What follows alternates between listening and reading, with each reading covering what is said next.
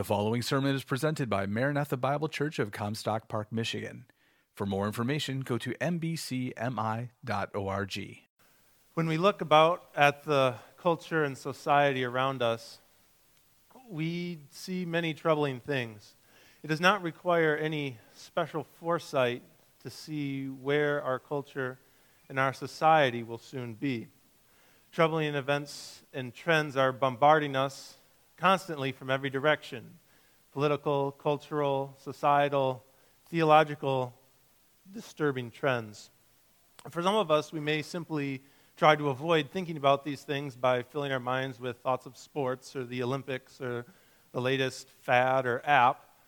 But when we consider closely what is going around around us, the blatant rejection of God and the despising of Christianity and the turning away from a civilization that was largely informed by biblical principles.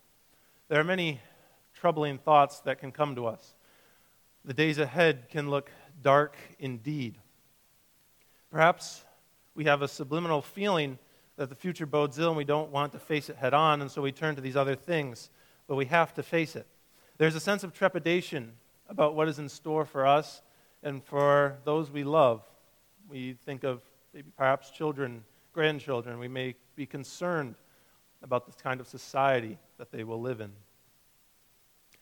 And while there is good reason with Jeremiah to mourn over our countrymen and over their hearts that do not turn to the Lord and are stubborn and unrepentant, we must recognize that any fearfulness or apprehension about persecution in the future is completely unbiblical, has no biblical warrant, and is directly contrary to Scripture command.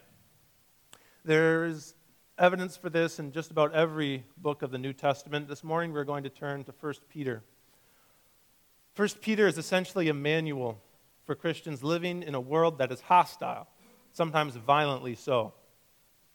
In our time, we all need to know 1 Peter and to know it well. It was written by the Apostle Peter from Rome to Christians who were living throughout modern day Asiatic Turkey. Its readers are described in the first several verses of the epistle as elect exiles, according to the foreknowledge of God the Father, in the sanctification of the Spirit, for obedience to Jesus Christ, and for sprinkling with his blood. These were men and women who had been elected out of the world. They had been purified by Christ's atoning sacrifice, and they were living as obedient exiles in a world that hated them and hated Christ. The whole epistle, as I have said, is a compendium of Christian response to the world. And Dale and Kurt have both preached helpfully on this in the past year. Kurt, three weeks ago, preached on how we are to live as pilgrims in the world and not to look toward this world, but to look for the heavenly country, our better country that is coming to us. But even as pilgrims, we may be concerned about the path that we take on our journey. We may think that it'd be better for us to take an easy and a safe road on our pilgrimage to heaven. We may not want to live in constant mortar danger during our travels. But such would be a woefully incomplete understanding of Peter's thinking. The words to which we, are, we will direct our attention this morning are in 1 Peter 4, verses 12 through 16. The flow of Peter's thought really runs through verse 19 at the end of the chapter, but we only have time to cover through 16 today.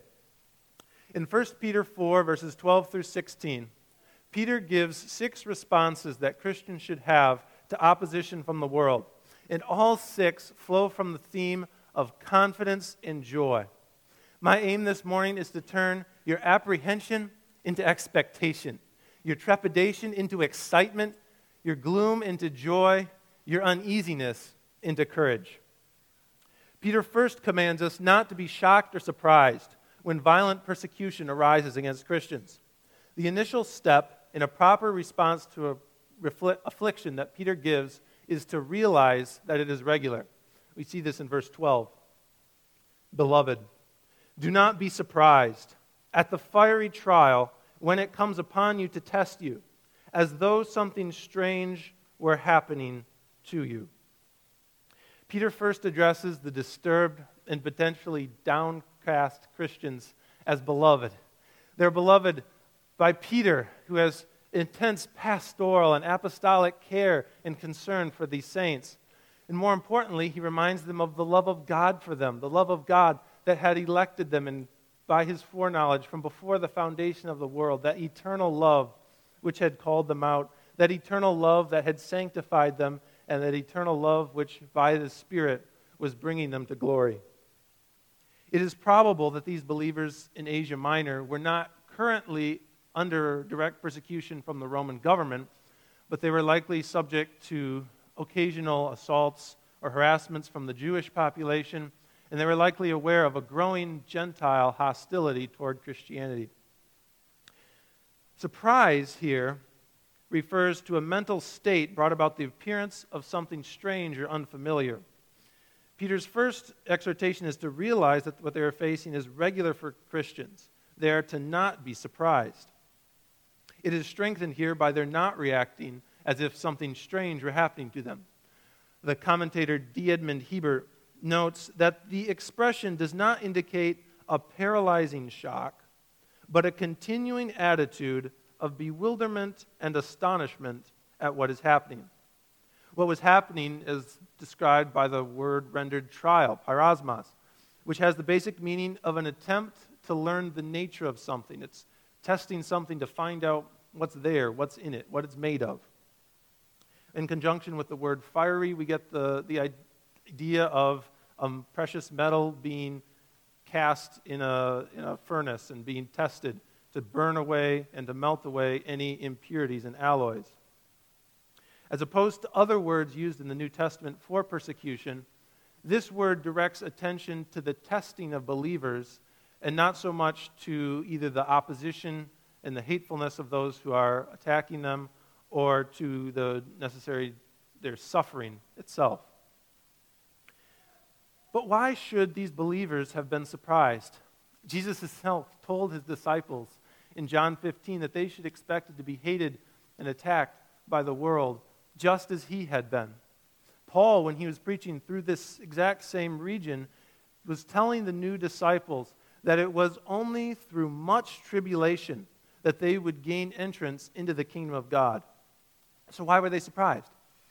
It's possible that the believers to whom Paul, Peter rather was writing misunderstood the nature of Christ's protection. Potentially, they thought that Christ protecting believers meant that they would never be subject to pain or open hostility or open attacks from the world. Of course, that's not what it means. Potentially, they were emotionally committed to the ideas of Christians living safely and securely in this life, just as the disciples prior to Jesus' death were committed to the idea of a Messiah who would bring in the, uh, a political kingdom immediately and throw off Roman, the Roman yoke of oppression. And so those disciples, they needed to have it pounded in again and again. Jesus needed to tell them that the Messiah would suffer and die and be resurrected. And so it may be the same thing where they, they're committed to this idea of Christians living safely and securely in this present life. And honestly, who among us can say that we don't desire to live safe and secure on our way to heaven? It's something that we all desire, and it's not a bad desire, but we cannot let that desire close our minds to what the Scripture and what the God through His Scripture is telling us. Whatever the cause of the believer's surprise, and whatever may cause us to be surprised when persecution arises, Peter's instruction to them and to us is clear.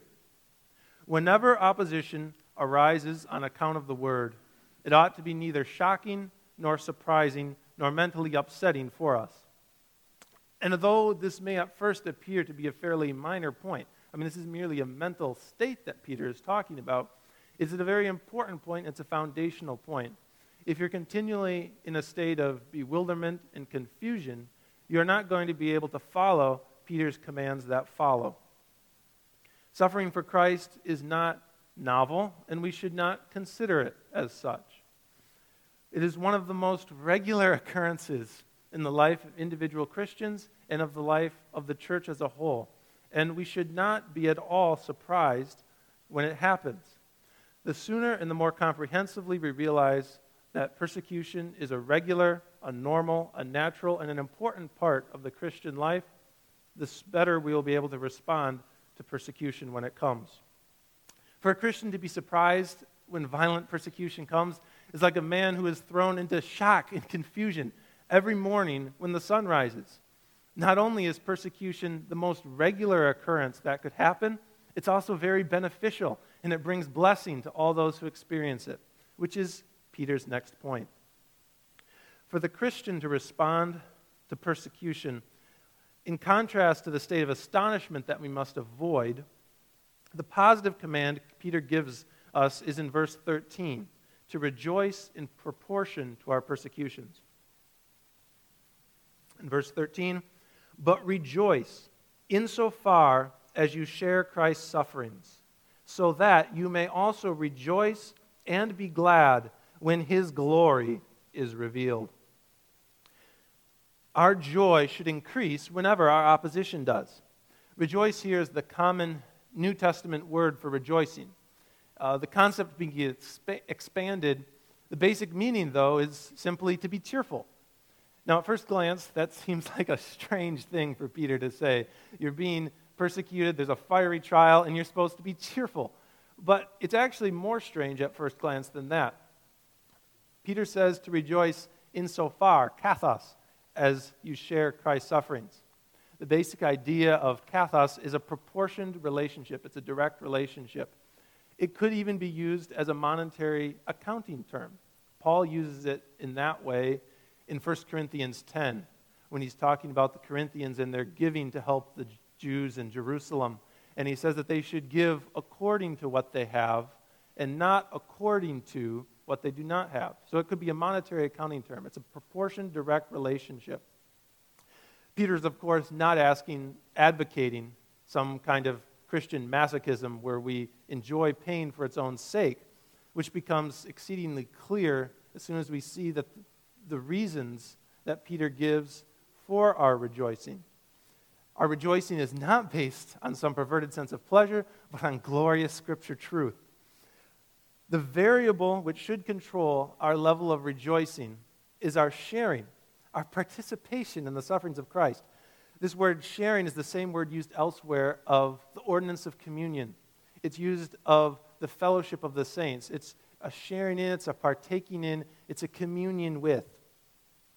Because we experience sufferings on account of our union with Christ, our sufferings that come as a result of that union are properly called Christ's sufferings because we have been united with him. We have communion with Christ through our sufferings for his sake.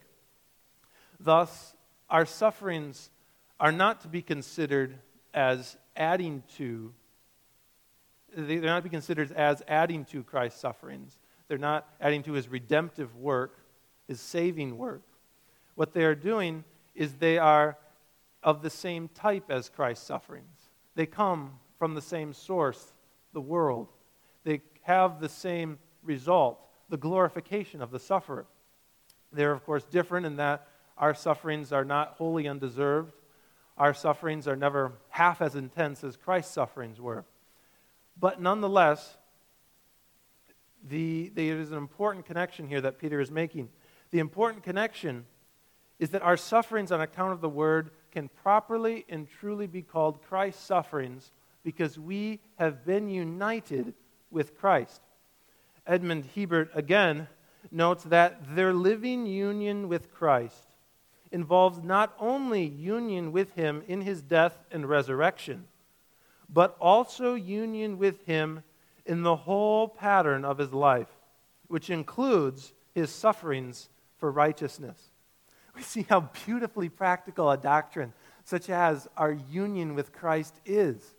This is what gives us joy when we suffer, because we know that just as we have been bound together with Christ in his death and in his resurrection, we know that he is in that same way bound together with us when we suffer for his sake. As Jesus makes clear in John 15, we would not be suffering from the world if it were not for our association with Christ. We would not be hated by the world if we were not Christ's. And if we, we would be totally, he says, the world would hates you because they hated me. If you were of the world, the world would not hate you. We have been united with him in a death like his. We will be united with him when we are raised to glory. And even now, we are united with him in suffering like his. This is a cause for great joy because we know that if Christ, for the joy set before him, endured the cross, despising its shame, how much more ought we to, for the joy that Peter here sets before us, endure whatever comparatively minor sufferings that we go through and despise the shame that the world casts upon us? Because this joy that Peter sets before us is Christ's glorious return. This proportional joy is as though Christ has set up a balance scale, as it were. And all the calumnies, all the slanders that the world throws on us, all fall that should weigh us down, fall on one side. But we are on the other side, and we are raised up proportionally to how we should have been cast down by whatever the world throws at us. If you work hourly, you know that what you make is directly corresponding to how long you work by how much you make for each hour you work. So, with our response to persecution, rather than having an hourly wage, we should have persecutionally joy, if you will. Notice also how Peter causally links joy in suffering for Christ now with future joy and glory. It is those who rejoice insomuch as they suffer now who will rejoice exceedingly, who will rejoice with exaltation when Christ's glory is revealed. The connection here is a necessary one. Rejoicing when we share Christ's sufferings now is a prerequisite for rejoicing when his glory is revealed and sharing in that glory. We could even say that sharing in Christ's sufferings is a prerequisite for sharing in his glory. Peter knew the same truth that Paul did when he wrote to Timothy that all who desire to live a godly life in Christ Jesus will be persecuted. As we just saw above in verse 12, Peter presented the coming of affliction and trial as something that will happen, even if not immediately. It's a matter of when, not if. As we just saw, when the world attacks Christians, it is the normal expected state of affairs. The faithful slave will be treated like his master. The some measure of suffering is a necessary attendant to true Christ sufferings. Thus, those who do not share in his sufferings now will not rejoice when his glory is revealed, because his revealing will mean their judgment. But for the believer, when Christ is revealed with his holy angels and flaming fire, all the trials we have endured for now will be flee into the oblivion, will be cast away by the greater eternal weight of glory of which Paul speaks in 2 Corinthians 4 and Romans 8. It is this confidence that allows us to glory and rejoice in our sufferings now. We see Peter speaking very similarly in the opening of this epistle in 1 Peter 1, verses 3 through 9. Blessed be the God and Father of our Lord Jesus Christ according to his great mercy, he has caused us to be born again to a living hope through the resurrection of Jesus Christ from the dead, to an inheritance that is imperishable, undefiled, and unfading, kept in heaven for you, who by God's power are being guarded through faith for a salvation ready to be revealed in the last time. In this you rejoice, though now for a little while, if necessary, you have been grieved by various trials, so that the tested genuineness of your faith, more precious than gold that perishes, though it is tested by fire, may be found to result in praise and glory and honor at the revelation of Jesus Christ. Though you have not seen him, you love him. Though you do not now see him, you re- believe in him and rejoice with joy that is inexpressible and filled with glory, obtaining the outcome of your faith, the salvation of your souls. as we anticipate the future rejoicing with exaltation that we will have at the coming of Christ, we rejoice now with a rejoicing that is filled with glory. And who can conceive of the glory that will be ours? To see our Savior's face, to hear our Master's appellation, Well done, good and faithful slave. Enter into the joy of your Master. To have perfect fellowship and communion with holy angels and with the redeemed saints and with the triune God Himself. To be freed from the struggle against sin. This is a blessedness that we cannot comprehend and we cannot begin to imagine it. And insofar as our sufferings are greater, in that same proportion, we know that we can experience greater eternal reward. And we have a greater confidence that we truly are servants and faithful slaves of Christ. Mark this if you, as a Christian, desire to increase your true joy, your sense of spiritual celebration, one of the important channels through which that will flow into your life is through persecution. There need be no discouraged looking ahead to what is surely coming our way. Rather, there ought to be an expectant anticipation because we know that with trials, with opposition, comes glory comes joy, comes the immense pleasure and wonder of serving our Lord faithfully through trials. At this very moment, or at the very moment, rather, when the world may think that they are heaping upon us the greatest shame, the greatest reproach, the greatest uh, trouble, we know that we are actually receiving the greatest blessing. They are giving us the greatest blessing when they think they're giving us the greatest hurt because we rejoice in proportion to our persecutions. So, in responding to and preparing for opposition, we are to realize that, it is, that it is regular. We are to rejoice in it.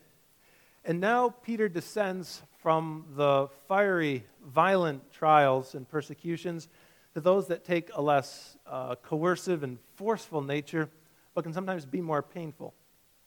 He wants us to know that the blessings attendant on these come to us as well. In verse 14, he says, If you are insulted for the name of Christ, you are blessed, because the Spirit of glory and of God rests upon you. In responding to persecution, Peter tells us to recognize that we are blessed if reviled. The word translated insulted or reviled, it means to find fault with someone else in a way that insults the other. It can be either a fault that is actually present, or it can be a fault that is thought to be there, but it isn't actually there. So, for example, it's used in Matthew 10 when Jesus denounces the unrepentant cities in Galilee who had heard so much of his ministry and yet remained unrepentant. But most often it is used in the other sense, where the fault found is not actually there. In this, in this case, it is always used either of people reviling Christ or of people reviling Christians for Christ's sake. They think the world finds fault in a Christian for our holding to the name of Christ, to the teaching of Christ, and to the life of Christ. They think that to be faithful to the whole of Christ's teaching, to the whole of Scripture witness, they think that to be a thing of shame, and they insult us and revile us for it. We, however, know it to be a thing of the highest honor, not because of anything in us, but because of the Spirit of glory and of God who rests upon us through it. The Holy Spirit is the, here described doubly as being of glory and of God by glory, Peter is likely referencing the glory of Christ, which will be revealed and with, for which we wait with expectation. The Spirit, as the guarantee and the down payment of our inheritance, brings us a little bit of the glory now that will be ours in the future. This real and present presence of glory serves as a buttress against the slanders of the world the, Spirit of glory's presence is the reason that we are blessed if reviled. The Spirit is also here described as being the Spirit of God. Luther, in his commentary on this passage, explains Now the same Spirit, he says, rests upon you. And forasmuch as ye bear the name of Christ, it is slandered by them. For he must endure to be reviled and slandered to the highest degree. Therefore, it is not you who receive the reviling, it belongs to the Spirit, which is the Spirit of glory. Be not anxious, he will regard it and raise you to honor. This is the consolation which we as Christians have, that we may say, That word is not mine, this faith is not mine. They're all the work of God. Whoever reviles me reviles God. As Christ says in Matthew 10, Whoever receiveth you receiveth me, and on the other hand, whoever reviles you reviles me. That the Spirit rests upon the Christian means that he is with us and he's not going to leave. The, the word rests uh, is, means a cessation of activity. In this case, it's the cessation of the activity of movement. He's with us and he's stopped moving, which means he's never going to move away from us. This, the Spirit is, of course, present with all believers, strengthening, convicting, uh, explaining the word, and empowering. But there is no qualitative difference between what the Spirit does in all believers and what he does in those under persecution. There is a quantitative difference. The Spirit works more, he strengthens to a greater degree, he strengthens the feeble, he upholds the weak, and he strengthens them to be resolute.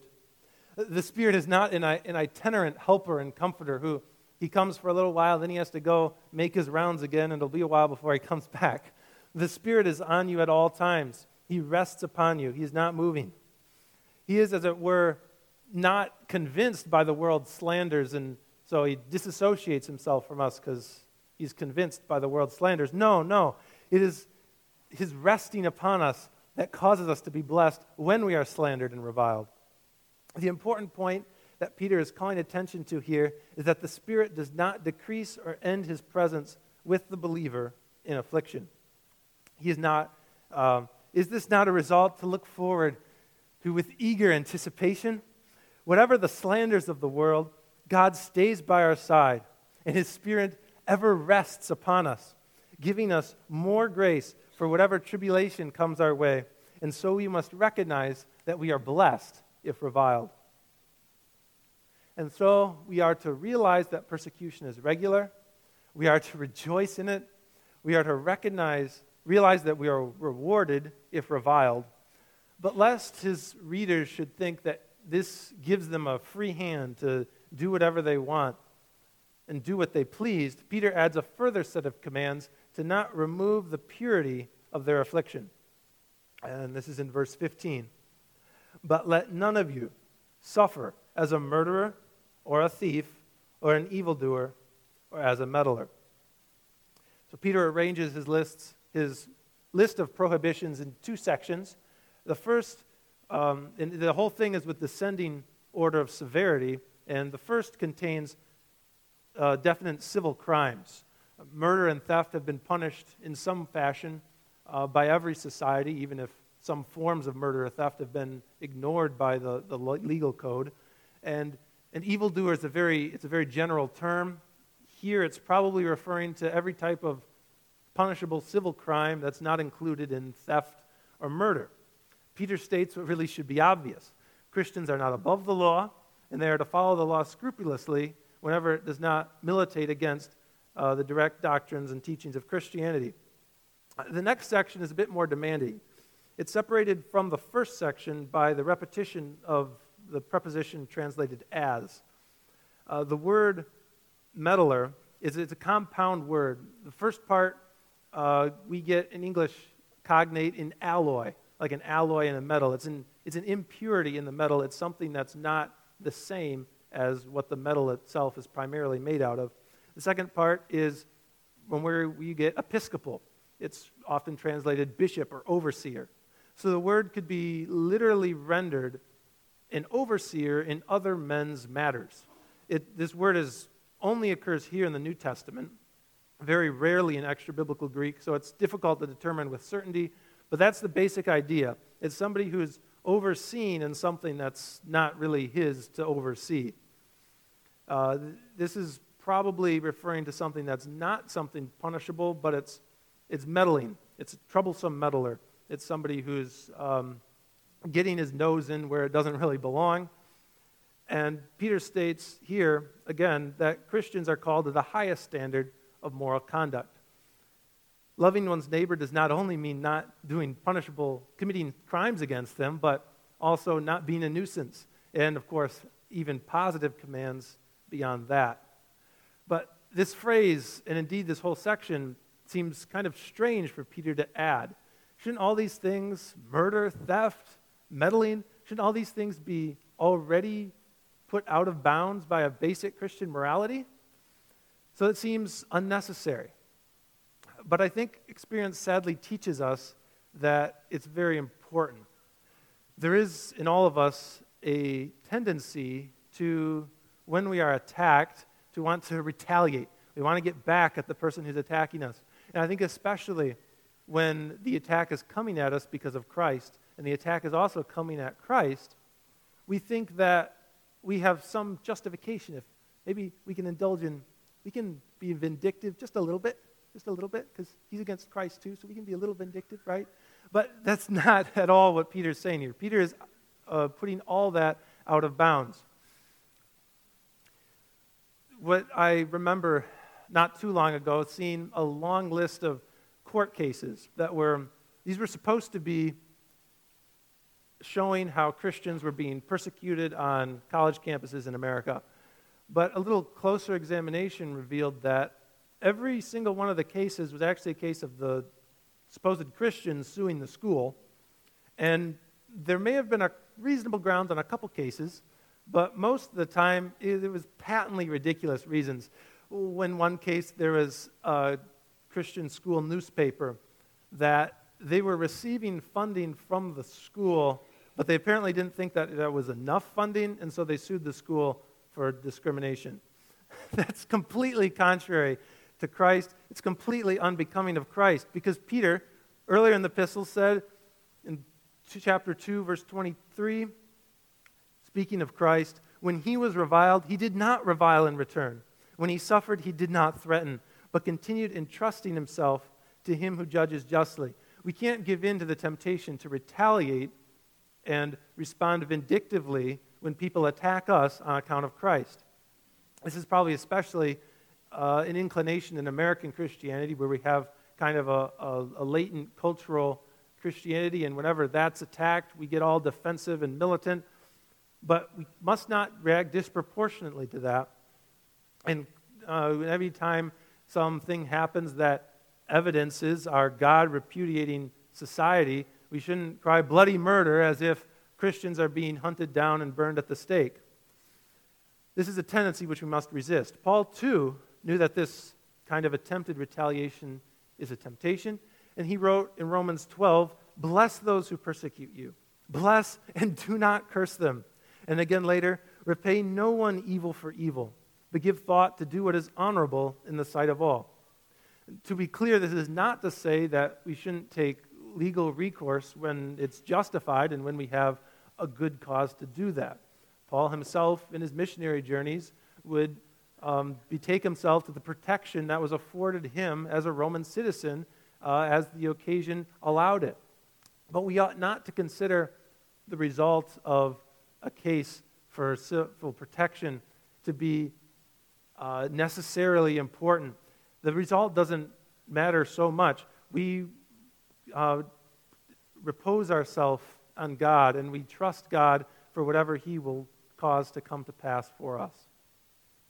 This is a point that Peter also emphasized several times earlier in the epistle. In chapter 2, verse 12, he wrote, Keep your conduct among the Gentiles honorable, so that when they speak against you as evildoers, they may see your good deeds and glorify God on the day of visitation.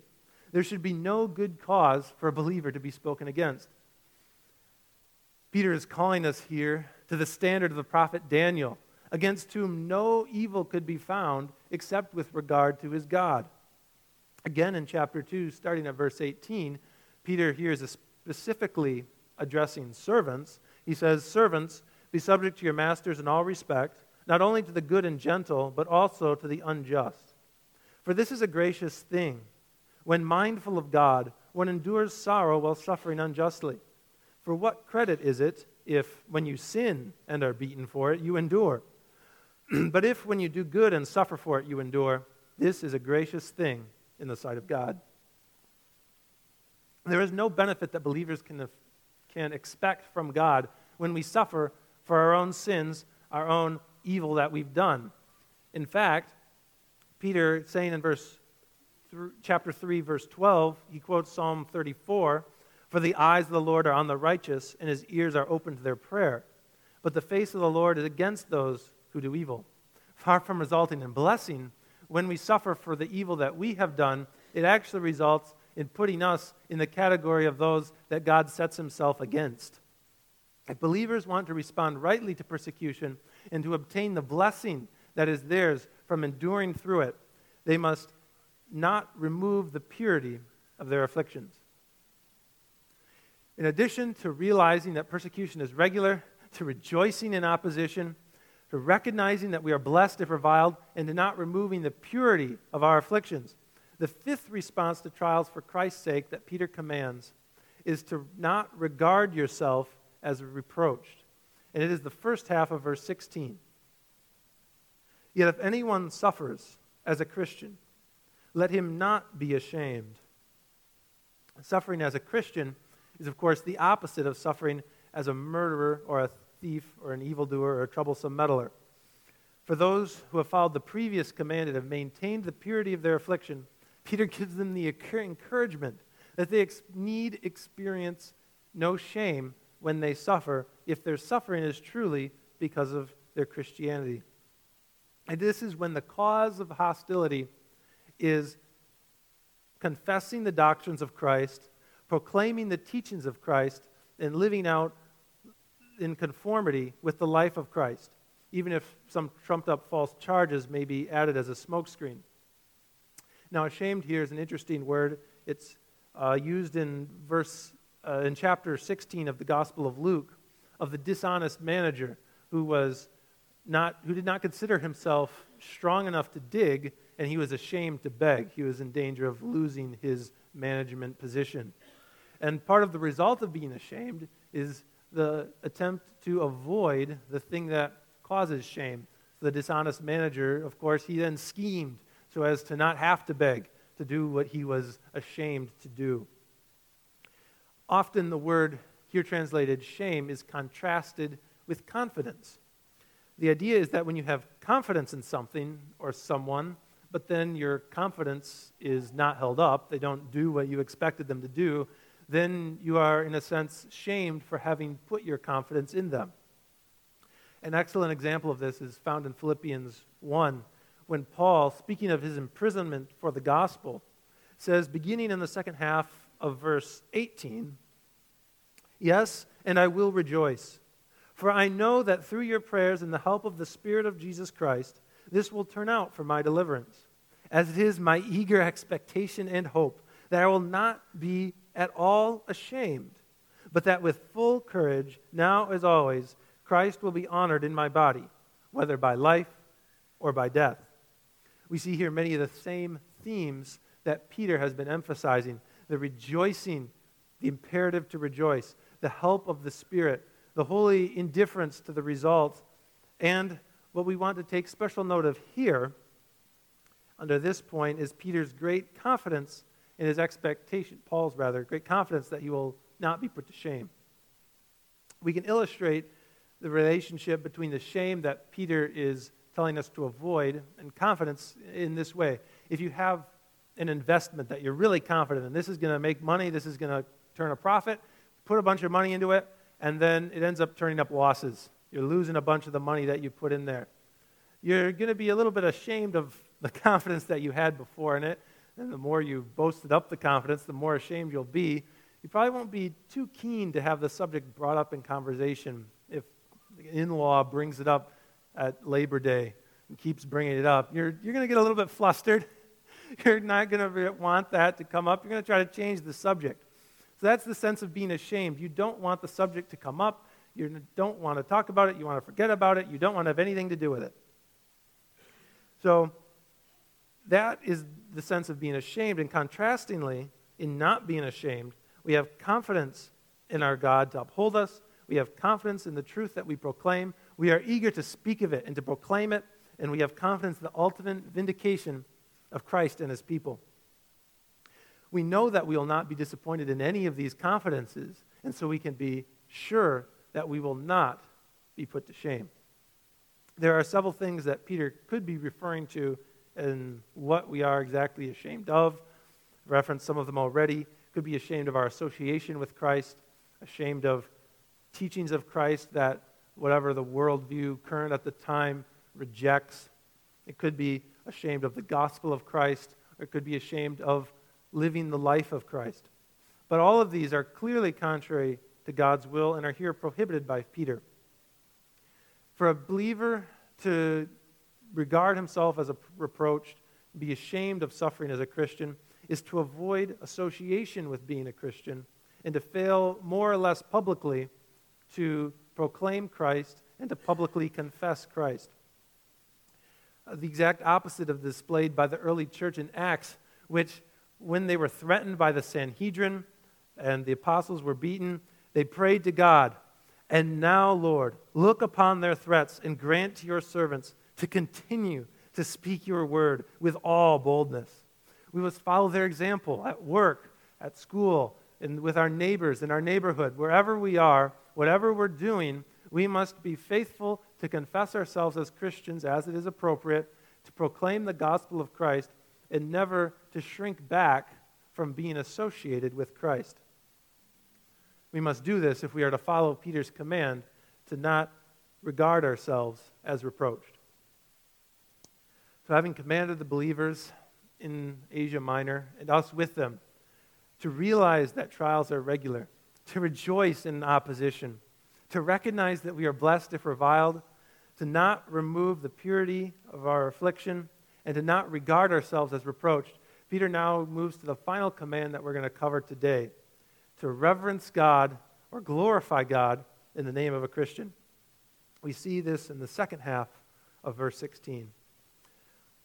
So, if anyone suffers as a Christian, let him not be ashamed, but let him glorify God in that name.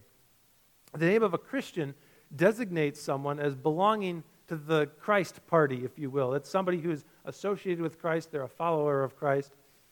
This was originally, of course, applied by the unbelievers in Antioch to the Christians there. What united the disparate group of Gentiles and Jews, people from all social strata, what united them was their devotion to and obedience to Christ. This quickly became the dominant and indispensable word to describe Christians, to describe the faithful believers. Other words like Catholic have you know, kind of been taken up by errors and we've kind of fallen out of usage by those who follow the Word of God. But Christian has always been retained by faithful believers because it captures the essence of what it is to be a faithful follower of God in this age. This command to glorify God, since it's contrasted, as we saw, with being ashamed, likely has the uh, intention of confidence, confidence in God. Uh, we saw very recently in Romans 4, didn't we, how Abraham glorified God because of his firm confidence in God's promises to him. Uh, Pastor Todd talked about how God looks good. We make God look good when his children are utterly dependent, utterly reliant, utterly trusting in him. So, this is the unreserved confidence that we should have. So, the idea is that we give God glory by our confidence in his promises to uphold us, to sustain us, and to ultimately glorify us, by praising him that He has called us out of the world and allowed us to be called Christians, to be truly followers of His Son, and by thanking Him that He has granted us to suffer for His sake. This was no doubt, of course, a very personal command for Peter, because Peter himself, of course, on the very night when the Lord was betrayed, he received a direct warning that he was going to fall and he needed to watch and pray Jesus himself told him, Watch and pray lest you enter into temptation. What did Peter do? He boasted in his own ability. He didn't rely on God. He didn't have confidence in God. He had confidence in himself. And so, at the very hours before Jesus would suffer for Peter's sins, including this sin, Peter denied any association with Christ. He denied ever knowing the man.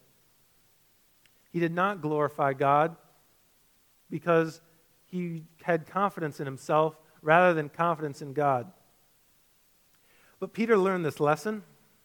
And as we see throughout the first portion of the book of Acts, Peter is boldly declaring and glorying in the gospel of Christ, regardless of whatever opposition comes his way. The Sanhedrin may beat him, Herod may lock him up and attempt to kill him, but Peter is boldly glorying in the gospel of Christ, whatever is coming his way. We must diligently follow Peter's later example and boldly declare the truth of the Word of God by our communication and our conduct, and so glorify God, irrespective of the world's reaction. Peter thus commands six responses for persecution when it arises, and arise it will. We are to realize that it is regular. We are to rejoice in it. We are to re- realize that we are rewarded if we are reviled. We are to not remove the purity of our suffering. We are to not regard ourselves as reproached, and we are to reverence God in the name of a Christian. These give us no cause for fear or trepidation, an abundant cause for rejoicing and joy and expectation as we await the coming revelation of the glory of Christ. In the somber days of September 1940, when Britain stood all alone, Russia was hostile, the whole of continental Europe was under Nazi power. America stood benevolent but aloof. Britain was all alone. It appeared to be dark days. And at this time, uh, someone at Churchill's old boarding school, Harrow, added a verse in his honor to an old school song. And one line in that verse said, Not less we praise in darker days. Churchill said nothing about the line at the time, but a year later, when he visited the school, he asked to have the word darker changed to sterner. Not less we praise in sterner days. He said, These are not stern, these are not dark days. These are great days, the greatest our country has ever lived. Friends, if there was reason for such an attitude of glorying in what he was going through on his part, how much more so for us who are engaged in a cause that makes that is so great that it makes even the preservation of all human liberties and civilization flee into oblivion. The prize for which we seek is not mere world peace, it's glory everlasting, eternal life, eternal fellowship with the triune God and our Lord and Savior Jesus Christ. Stern indeed are the coming days, and the coming trials will bring to light the true spiritual state of all. But these are the greatest of days. And we ought to rejoice with the early church and with the apostles and praise God that we are counted worthy to serve as God's slaves through these all great names and be always ready to suffer dishonor for the all glorious name of our Lord and Savior, Jesus Christ. Let's pray. O Holy Father, we thank you that you have called us out of the world. We once hated you. We were once darkness, but you have made us light. We once were those who were against your Son, but now you have made us so that we are representatives of your Son. And Lord, we want to be conformed to his image. We want to be holy. We want to be holy in our conduct. We want to be holy in our proclamation of your truth. And we want to be faithful, Lord. Help us as we look ahead to what is coming to rejoice, to be expectant, to be eager in our anticipation, because we know that you will bless us whatever comes, and that the more we suffer, the more glory that we will have with you, the more glory we will share with you, the more we share in your sufferings. We thank you for this, O Lord. We pray that you would help us to be faithful. In your name, Amen. You've been listening to a sermon presented at Maranatha Bible Church in Comstock Park, Michigan, where we exist to display God's glory, declare God's truth, delight in God's Son, and disciple God's people. No part of this digital file may be reproduced or distributed without prior written consent. For permission, go to mbcmi.org.